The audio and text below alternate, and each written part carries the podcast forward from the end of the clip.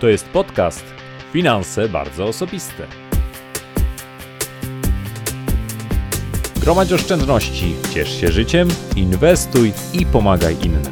Ja się nazywam Marcin Ibuć, a Ty słuchasz właśnie audycji o zdrowym i sensownym podejściu do życia i pieniędzy.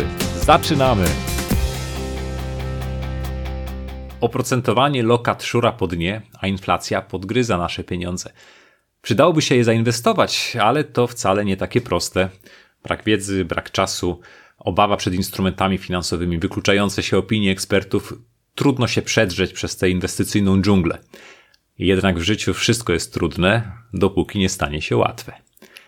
Zacznijmy jednak od tego, że dla zdecydowanej większości z nas inwestowanie nie jest i nigdy nie będzie zajęciem na pełny etat. Powiem więcej, idę o zakład, że już dzisiaj masz tak mało czasu, że na samą myśl o poświęcaniu kolejnych godzin na inwestowanie robi ci się niedobrze. I czy to oznacza, że jesteś skazany na przechowywanie gotówki w skarpecie? No nie.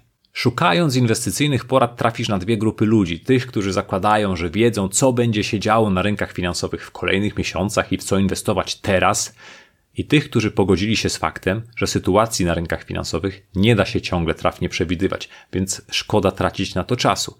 Dla pierwszej grupy inwestowanie jest fascynującą grą, pełną emocji, zakładów z rynkiem, gdzie liczy się każda sekunda, a dzień bez sprawdzenia giełdowych notowań to dzień stracony. Dla drugiej grupy inwestowanie jest nudne jak oglądanie schrącej farby albo rosnącej trawy, jak mawiał noblista Paul Samuelson. Pierwsza grupa jest bardzo medialna, bo no, kto nie chciałby wiedzieć, która inwestycja przyniesie za chwilę najwyższe stopy zwrotu? Akcje, obligacje, surowce, złoto, może bitcoin. Czy to nie jest fascynujące? No jest, nawet bardzo fascynujące, ale czy celem inwestowania są fascynacja i ekscytacja? Moim zdaniem celem inwestowania jest pomnażanie kapitału, najlepiej przez liczbę większą od jeden. Dlatego jestem zwolennikiem tego drugiego obozu. Zamiast skakać z kwiatka na kwiatek i obracać swoimi pieniędzmi tak często, aż się skończą, tracąc przy okazji czas, proponuję Ci coś innego. Poznaj najważniejsze zasady inwestycyjne. W oparciu o nie zaplanuj swoją własną strategię, dostosowaną do Twoich celów, możliwości, do Twojej skłonności do ryzyka. W oparciu o te założenia w oparciu o założenia tej strategii. Przygotuj swój portfel, zbuduj ten portfel i potem trzymaj się tej strategii, wprowadzając korekty tylko w wyjątkowych sytuacjach. No, dokładnie tak robią to najwięksi inwestorzy, którzy od wielu dekad inwestują pieniądze, a nie są tylko gwiazdami jednego sezonu. Posiadanie dobrej strategii inwestycyjnej jest bardzo ważne, szczególnie w okresach paniki na rynkach finansowych, no w okresach spadków cen.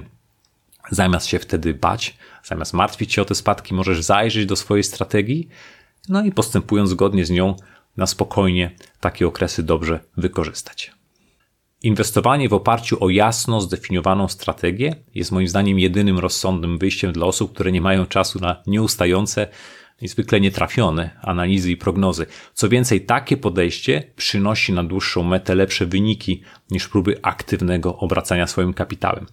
I aby pomóc Ci w świadomym inwestowaniu, aby wyjaśnić dokładnie na czym ono polega, pomóc w zrozumieniu różnych klas aktywów inwestycyjnych, napisałem finansową fortecę. 15 lipca ruszyła przedsprzedaż tej książki i w ciągu pierwszego tygodnia zamówiło ją już ponad 14 tysięcy osób, za co już teraz bardzo, bardzo Wam dziękuję. Poświęciłem na ten projekt ponad dwa lata, no i fakt, że książka trafi wreszcie w Wasze ręce jest spełnieniem mojego wielkiego marzenia. A dlaczego? Bo teraz będziemy na tej samej stronie dyskutując na blogu i w innych miejscach o inwestowaniu. Będziemy mieć wielką społeczność, w której będziemy mogli dzielić się wiedzą, pytaniami, spostrzeżeniami, pomysłami inwestycyjnymi, opiniami o konkretnych produktach i strategiach. I finansowa forteca będzie znakomitym punktem odniesienia dla nas do dalszego pogłębiania wiedzy i do takiego wspólnego pomagania sobie w coraz lepszym i bardziej skutecznym inwestowaniu. Moje plany na najbliższe miesiące związane z tym projektem są bardzo jasne. Do końca wakacji koncentruję się na drukowaniu książki, aby dotarła do Was w obiecanych terminach. W październiku planuję spotkania z czytelnikami w 16 miastach wojewódzkich. Szczegóły już wkrótce, bo koronawirus tutaj trochę nam mąci. Ale przede wszystkim z początkiem września ruszam na blogu i na YouTubie z cyklem artykułów i filmów pokazujących praktyczne zastosowanie wiedzy zawartej w finansowej fortecy. Planuję m.in. pokazać Wam portfele opisane w książce, pokazując konkretne instrumenty, sposoby ich nabycia, tłumacząc powody ich nabycia, wyjaśniając różne szczegóły i tym podobne.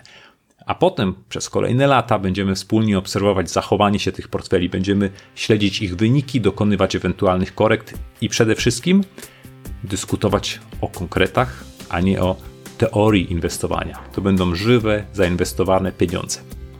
Dodatkowo na grupie na Facebooku, do której można dołączyć na stronie z podziękowaniem za zakup książki, będziemy wspólnie ustalać kolejne tematy, które będę dla Was opracowywać. To tyle w ogólnym zarysie, ale te wszystkie treści będą powstawać dla Was, dlatego, dlatego mam do Ciebie ogromną prośbę. Podziel się swoimi sugestiami i pytaniami. Daj koniecznie znać w komentarzu, co myślisz o moich pomysłach na kolejne publikacje dotyczące inwestowania. Każda sugestia, każdy pomysł, każda podpowiedź będą dla mnie wielką pomocą. Rzuć sobie również okiem na stronę finansowej Fortecy. Adres to finansowaforteca.pl. Daj znać, jeśli masz jakiekolwiek pytania na temat książki. To pomoże mi przygotować świetne treści, no i z początkiem roku szkolnego ruszyć z publikacjami, które będą dla Was bardzo przydatne. Z góry bardzo serdecznie dziękuję za każdą podpowiedź.